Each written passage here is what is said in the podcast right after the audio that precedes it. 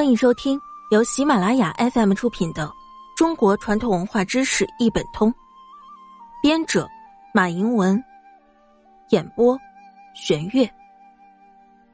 第三百三十七集：居家生活生活禁忌，忌在乘车出游时看书。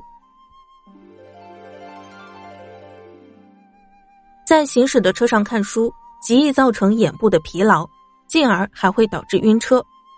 有的人在车上看完书后，就用手揉一揉眼睛，以为这样做可以缓解眼部疲劳。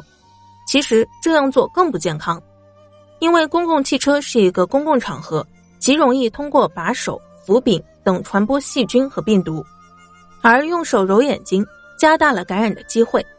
所以在乘车时最好不要用眼过度，免得得不偿失。本集播讲完毕。下期见。